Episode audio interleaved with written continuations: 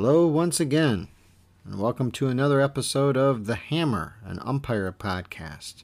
I'm Kevin Weber. On this show, we're going to look at a few different things. As usual, we have our umpire spotlight, this time on Hall of Fame umpire Billy Evans. Also, I'm going to talk about my recent purchase of a Ref Smart timer and some information about that. And I had a thing that uh, I put out on the Facebook page talking about what you're thankful for. So I got one piece of feedback from that, and also I will expand on the topic myself. So sit back and make sure your speakers are working good and your earbuds are in for another episode of The Hammer.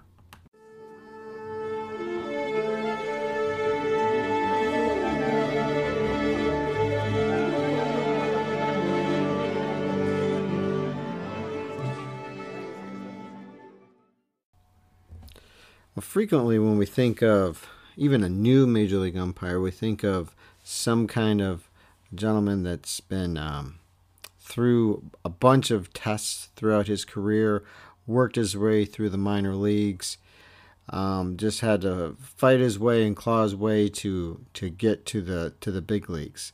Um, you know, and only the you know the fittest survive, I guess. Um, but today's umpire spotlight um, is a little bit different than that. It's on Billy Evans, the Hall of Fame umpire, American League umpire from the early 1900s, who was inducted into the Hall of Fame well after his death in uh, 1973. The thing about Billy Evans is he debuted as an American League umpire in 1906, and he was only 22 years old.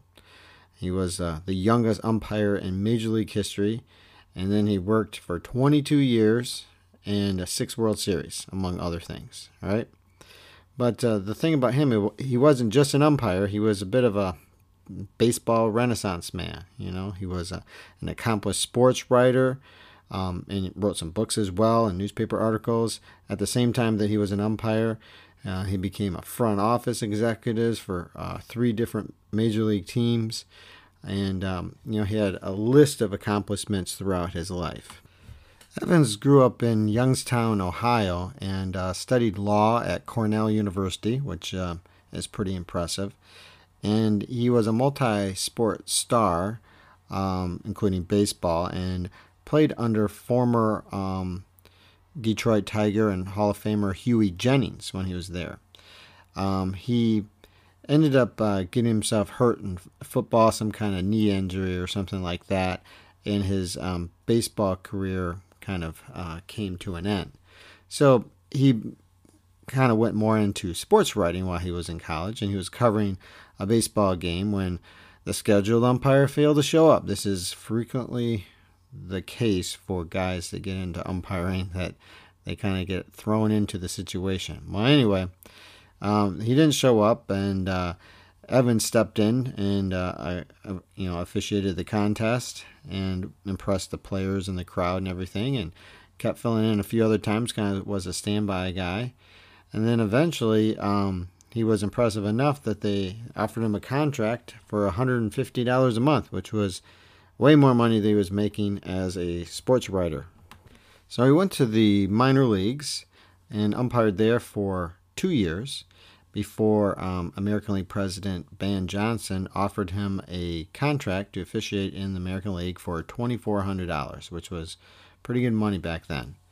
Um, I guess years later, Evans claimed that he broke all kinds of like speed records to find a telegram and send his simple reply to Johnson when he offered it. His reply was yes and thanks. But anyway, so he was 22, and in the American League you know, during the dead ball era when umpires often called games alone. And like in 1907, Evans single handedly worked seven double headers in eight days. Now, obviously, he's working the plate for all the games because he's working by himself. Later that season, in 1907, I guess he suffered a fractured skull when somebody threw a glass bottle at him and knocked him unconscious. All right. So, pretty rough and tumble way to uh, make a living at that time. Anyway, as time progressed, um, became known as a, an innovating umpire. He was uh, among one of the the first to run down the first baseline to follow a play. uh, to see if there was you know any kind of inter- interference or pulled foot or something like that. Um, he tried to treat players with great respect. He wasn't one of those guys out there always trying to argue with everybody. Um, and he was a big early advocate of improving umpires, you know, their standing in the game in general. You know, he called for the establishment of formal, you know, umpire schools, uh, which didn't happen until well after he um, was done umpiring. Uh, so when people ask him, "Hey, what makes a good umpire?" which is always a very good question for anybody, he replied, um, "Good eyes, plenty of courage, mental and physical."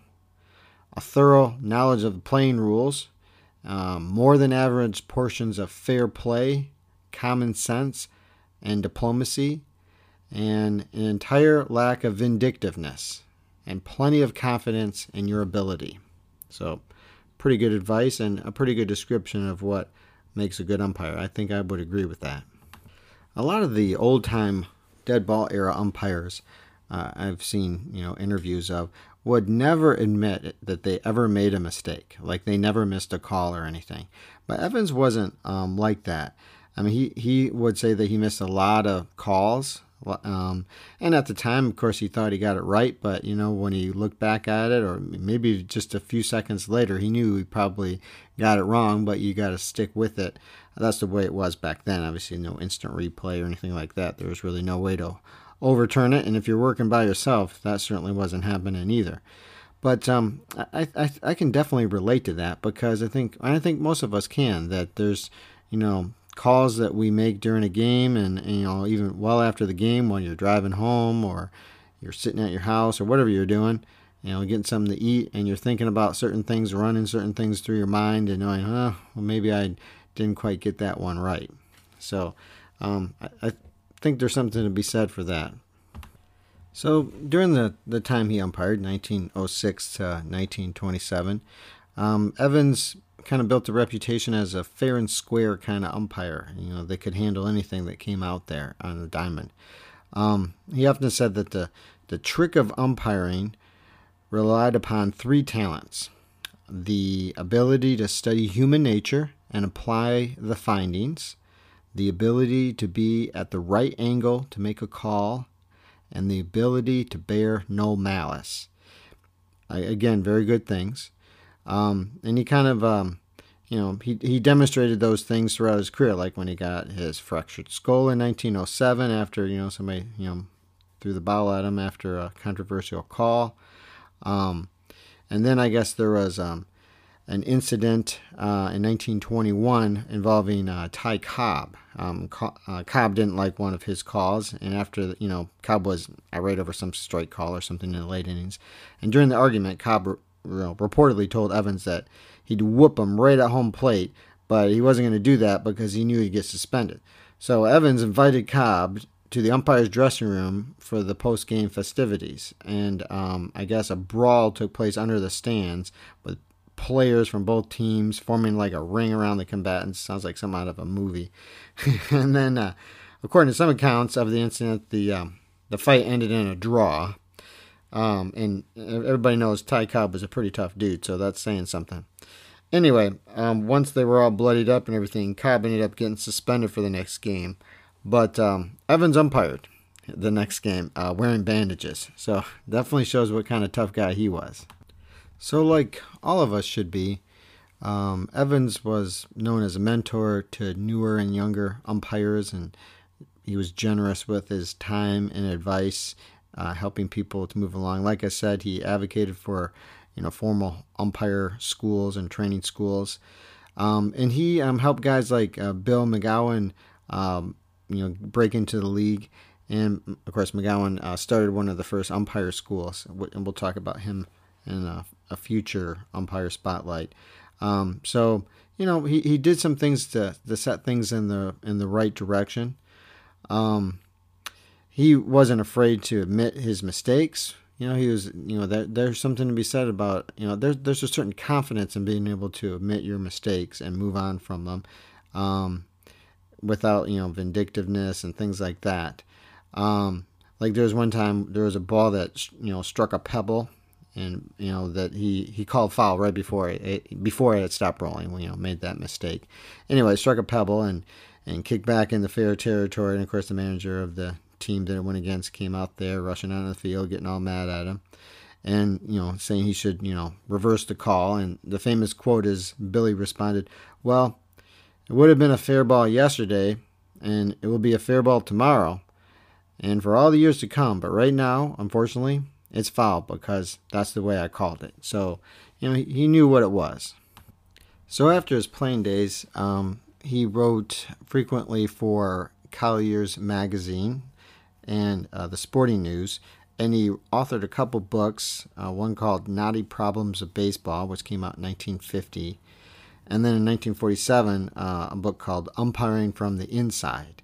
I've got one of his books too called uh, How to Umpire, which I looked through, and it's pretty interesting as well. It's like from probably the, around 1920 or so. Anyway, uh, those stood as like umpire manuals for a long time, um, and some of the uh, information in them is pretty sound to begin with, like you know, uh, mechanics, uh, handling game situations. Um, you know, he would talk about things to younger umpires like you can't be too thorough a student of the playing rules, which is true. Um, you know, never take your eye off the ball. Uh, never flaunt your authority. Always work on the theory that the fans came out to see the players perform. They certainly didn't come to see the umpires. I mean, only our families might do that or a couple friends. And uh, never look for trouble. And of course, we've all been with the guys that sometimes seem like they're looking for trouble or something. Um, he always talked about treating players with the same consideration that you you expect from them. Hustle every minute you're on the ball field. Um, you know, some good advice that you would hear if you went to a umpire camp now or to an umpire school. Some of the same types of things I'm sure are said there. After his uh, umpiring days, Billy Evans um, was a general manager of three different clubs through, um, you know, the late 20s, 30s, into the 1940s. Um, he was general manager of the Cleveland Indians, uh, the Boston Red Sox, uh, and the Detroit Tigers. Probably the most controversial thing he did with the Tigers was he sold Hank Greenberg to the Pirates after the 1946 season, and Tigers kind of folded after that. But anyway, he was also um, general manager of the Cleveland Rams of the NFL, and then he was president of the Southern Association, you know, a whole league, you know, one of the minor leagues for for um, a couple years as well during World War II times. So did a variety of things, and he continued to write as well. A variety of things um, after his uh, umpiring days were over. So his Hall of Fame plaque in Cooperstown, New York reads William George Evans, umpire and executive, employed by American League in 1906 at age 22, making him the youngest umpire ever in major leagues. Served on AL staff through 1927. Officiated in six World Series. General manager of Cleveland Indians, 1927 to 33. Farm director of the Boston Red Sox, uh, 1936 to 40. President of the Southern Association, 1942 to 46. And general manager of the Detroit Tigers from 1947 to 51. So that's uh, today's umpire spotlight. Billy Evans.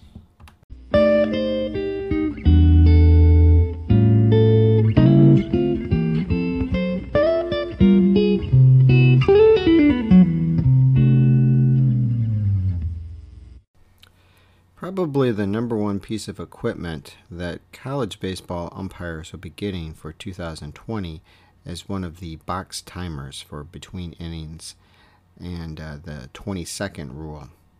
Um, I just recently purchased one from purchaseofficials.com because they have free shipping uh, through Cyber Monday. So if you're listening to this before the end of Cyber Monday, uh, you might want to check that out if you're in the market for one of these devices. There's a couple of them out there. I used one of these, the Ref Smart model, um, at my umpire camp that I did back in September. And I liked the way it worked. It was pretty simple. Um, so it's, you know, a, a black box type device, very similar, well, pretty much the same, I guess, as what people use in um, football officiating. All right, so if you're familiar with that, you'll know what we're talking about. So it's pretty pretty easily times the you know NCAA action pitch clock that uh, is going to be newly enforced this year. It clips right to your belt. You can pretty much use it in all weather conditions, though they say that if it's like a pouring rain, then you might want to put some kind of protection over it or something. Um, a lot simpler th- than using like a wristwatch or something. That's pretty much going to be impossible to do if you're um, maintaining uh, your responsibilities um, on the field, like looking for balks or anything else. All right. So it, it provides instead, you know, a silent warning vibrations, you know, to eliminate those kinds of distractions. So basically, you clip it on your belt, you toggle it down for the 20 second pitch clock, and um, then it gives a warning vibration after 15 seconds, and then a final vibration after 20 seconds. And then you can get it to the neutral level, and then it will, you know, not be doing anything. And then for between innings, for the 120 seconds between innings, you toggle it up. It gives you a first warning uh, with 30 seconds remaining, uh, and then a second warning vibration with 15 seconds remaining, and then the final vibration with 120 seconds um, once that expires anyway. Um, so not too difficult to use. You know, it runs on a couple of double A batteries, which you know you just got to kind of have a little screwdriver type device. You know, pop pop it off there, put the new batteries in there, and probably want to keep some of those with you uh, in your umpire bag or whatever. And some kind of little mini screwdriver as well would probably be useful. So anyway, um, there's a couple of them out there, but uh, I think that they're very similar and very similar in price. Um, that's kind of what I did. Um, I'd be interested to hear, you know, if anybody has an opinion on one of the other manufacturers. Um, I'm not trying to promote one or the other, but it's definitely something to look into uh, before they're back ordered or something like that, and you're scrambling to uh, get one before it. Even if you're a, a high school official, this can be useful. Um, you know, there's well, if you're doing both collegiate and high school games, you can certainly practice with it. Um, you know, you have similar rule sets, of course, and you know it's good to um, keep them moving between the innings, even even though that might not be, you know, the rule of the land there for you know uh, high school. But 120 seconds, get them moving, you know, and keep those games moving too. So you could probably use it at all levels that you're working, just to make sure you're managing the game pretty well. So anyway, um, that's you know the Ref Smart College Baseball Action Clock and Inning Timer. When you need mealtime inspiration, it's worth shopping Kroger, where you'll find over 30,000 mouthwatering choices that excite your inner foodie. And no matter what tasty choice you make, you'll enjoy our everyday low prices, plus extra ways to save, like digital coupons worth over $600 each week. You can also save up to $1 off per gallon at the pump with fuel points. More savings and more inspiring flavors make shopping Kroger worth it every time. Kroger, fresh for everyone. Fuel restrictions apply.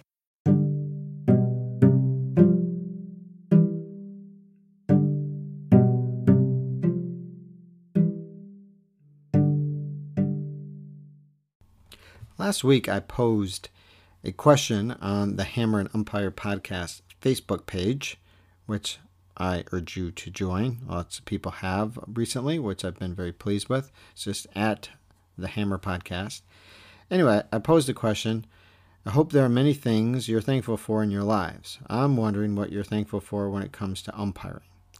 Please leave a comment below declaring who or what you're thankful for when it comes to officiating. Better yet, write your comment, and then leave me a quick voicemail to use in the next episode of The Hammer. Well, I haven't gotten any voicemails yet on anything. Be the first one.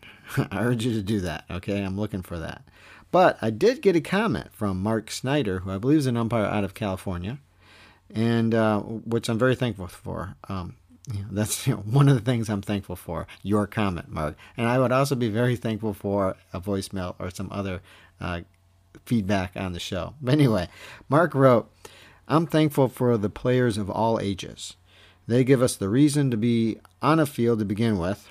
My path to umpiring began 12 years ago while coaching my son's teams. I disagree with calls by umpires enough to dive into rule books and umpire groups to learn our craft. So thank you for that comment. And you know, you make a good point there, Mark. That um, you know, if we don't have this game, we don't have people playing it, and all the teams and all the leagues that all of us work all over the world, then we, we don't have this. We don't we don't have the friendships and the camaraderie and the fun that we have at times. I know sometimes it's not fun, but overall we, we usually like it. And we don't get to, you know, make some extra money as well, um, which, you know, we do like to make a little money on it. Let's not kid ourselves. So, certainly, the game of baseball itself is certainly something to be thankful for um, that it has evolved into what it is today. It's not perfect. We know that there are some things that are irritating in the leagues and the levels and, and the way parents are, and sometimes the way coaches or players are as well.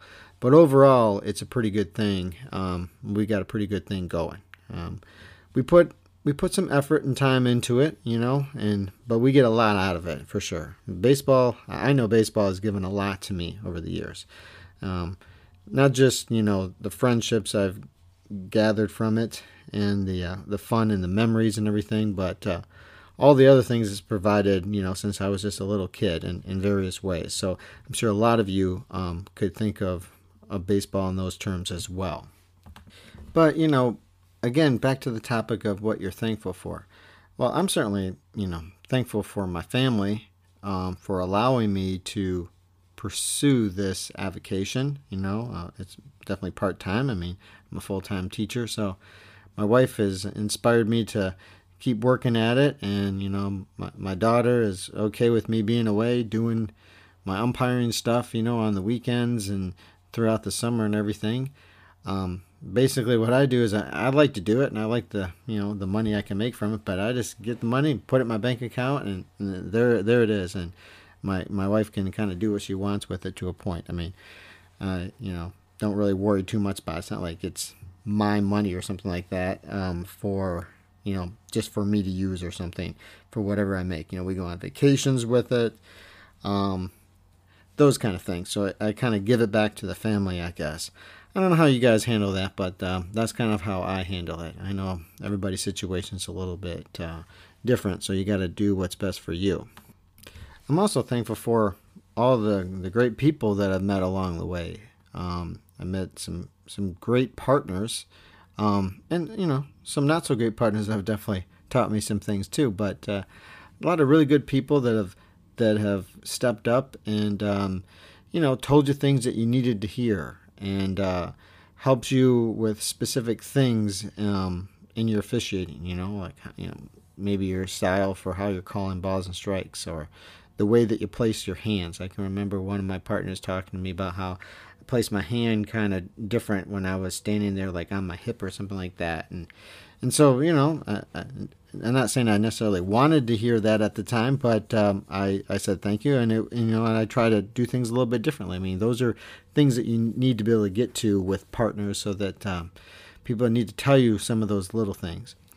All the different camps I've gone to, I've met some wonderful instructors and you know very successful umpires, guys that have done College World Series and you know World Series at you know NAIA or Division two and Division three and those kind of things in between. Guys that have worked pro ball and gone through the schools and obviously worked in the minor leagues. Um, have a, so much knowledge and experience that they are always willing to share um, and help help you get a little bit better. Because you know there's a lot of ego, a lot of ego in in umpiring, and a lot of guys that want what other guys have and they're willing to kind of be. There's a few guys here and there that are willing to be a little conniving and and a little under the table for how they handle things and what they might say about people. And you know, you get a vibe for those kind of guys. But uh, I've been lucky that I've been able to surround myself with a lot of people that are good people that uh, don't seem to do those kind of things. And uh, you know, I'm very thankful for um, you know the opportunities that I've had. I've had good opportunities in high school baseball, you know, to work a couple state championships and uh, other big games along the way. I've progressed pretty well in collegiate baseball up to now, you know, Division One kind of level, um, and down below that as well. You know, there's goals I still have, but you know, I do pretty well, um, all things considered, and I'm very, very thankful for that. I mean, I've had good opportunities and good chances to do that. Um, yeah, I mean, I feel like I've worked for it, but um, you got to kind of be lucky too. You know, it's not always about just um, just you know all of your ability and everything. You got to have things kind of fall your way. They haven't always fallen my way, you know, the the way that I would would like them to, but um, in general, you know, things have kind of worked out. Um, so it, that's a tough thing in our society, and I see that with a lot of my high school students that um, you know they're not very patient. Um, it's kind of the way. It's not just their generation, but you see that just because of the fast moving nature of our society and wanting things right now, very quickly. You know, it's kind of an on demand kind of society. And so people expect, you know, an on demand umpiring career to move in that direction too. And that's not the way it is. I mean, um, it might take you five or six years to move to a certain level, you know, and th- that's what you got to put into it. Um, if you're willing to do that, then maybe it'll work out. There's no guarantees, but uh, maybe it'll work out for you. I see a lot of guys. They think after one or two years they should be, you know, working the state finals or working Division One college baseball or something like that. Even guys that come straight out of the minor leagues, they got to put in some time and kind of prove themselves. So, you know, I'm not one of those guys that likes to. Um, I don't. I'm not going to beg for anything. Um, if somebody thinks I deserve something, then they'll give me the assignment or or help me along. If if they don't, then then they don't. You know, maybe I wasn't quite good enough. That's kind of the way I figure. And I figure that about other people too. If you don't get it, then obviously there's something that wasn't quite there for you. Um, so that's just the way that it goes. So, um, yeah, those are a few things that I'm thankful for. Um, I'm sure I could think of some others if I if I kept rambling on about it. But uh, I urge you to think about those things too as you go through this the season when you are getting your assignments you know be thankful for what you have. Realize that there's always people below you. I know you always want something a little bit better but uh, be thankful for what you have and the games that you're working and you know do the best job with those. Um, we only have so many years to do this you know our, our bodies can you know some guys I know maybe can umpire till they're 75 or something, but most most guys you're only going to be and, and, the ladies out there too. You're only going to be doing this for so long. You know, your life might change, your life situation might change, your job might change, and obviously your physical ability might change over time too. So you've got to appreciate what you have because I always look at everything as someday I'm going to be hopefully really old. I'm just going to be sitting around in my chair, probably watching TV or something, and I want to think back at all the things I did in umpiring and, and have some really good memories that I can hopefully remember when I'm an old man. All right. Um, what else is it good for? You know, you know, you, you know, you can tell everybody what you did, but you know, that, that's really what I look forward to. So I'm just trying to make those memories, um, so that I have them all and hopefully remember them when I'm an old dude. All right. So that's kind of uh, my advice, and I'll be thankful for those if I can do it. So, anyway, thankfulness here on Thanksgiving. Um, keep it in mind and try to keep it mindful for yourself throughout the season.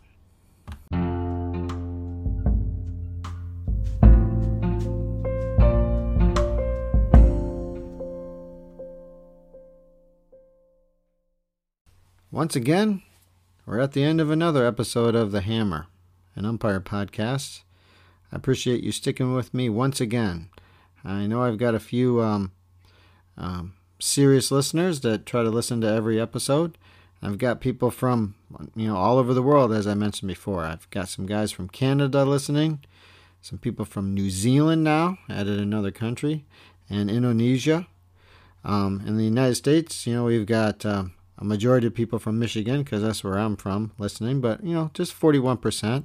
We also have listeners in Oregon, New York, Ohio, Virginia, Texas, California, the District of Columbia, Pennsylvania, New Jersey, Delaware, Illinois, Florida, Indiana, Georgia, New Mexico, Kansas, North Carolina, Utah, Massachusetts, Rhode Island, Vermont, Missouri, Kentucky, Nevada, Maryland, South Carolina, Arkansas, Nebraska, and Wisconsin. So, quite impressive um, list of states there. Uh, it's kind of hard for me to believe that I've got people all over America and in other parts of the world. You know, I've got people in, you know, Jakarta listening to the show. and I've got people in Auckland listening to the show, and I've got people in Ontario listening to the show, uh, specifically Waterloo and Toronto, and I've even got people in um, Quebec listening to the show, and um, you know, hopefully they're not uh, native French speakers because I, I, don't really know much French. So, you know, I know that they speak a little French up there in, in Quebec. Been there before, uh, up to Montreal area. Uh, so anyway, that's uh, pretty exciting. Um, that uh, we're you know reaching all over the places. The power of the internet, I guess. Um, kind of an amazing thing if you really think about it. I didn't really realize that would be the case. So I really appreciate you listening. Uh, I definitely want to get feedback from you. Join the uh, the Facebook group um, and uh, leave me some feedback there. I try to post some other articles and things on there from time to time. And certainly leave me a voicemail through the Anchor app. Um, you can have 60 seconds or less, less on any topic that you that you please. Um, it could be one that I've mentioned, or you can start something else up. It's kind of up to you. So until next time, uh, keep calling strikes.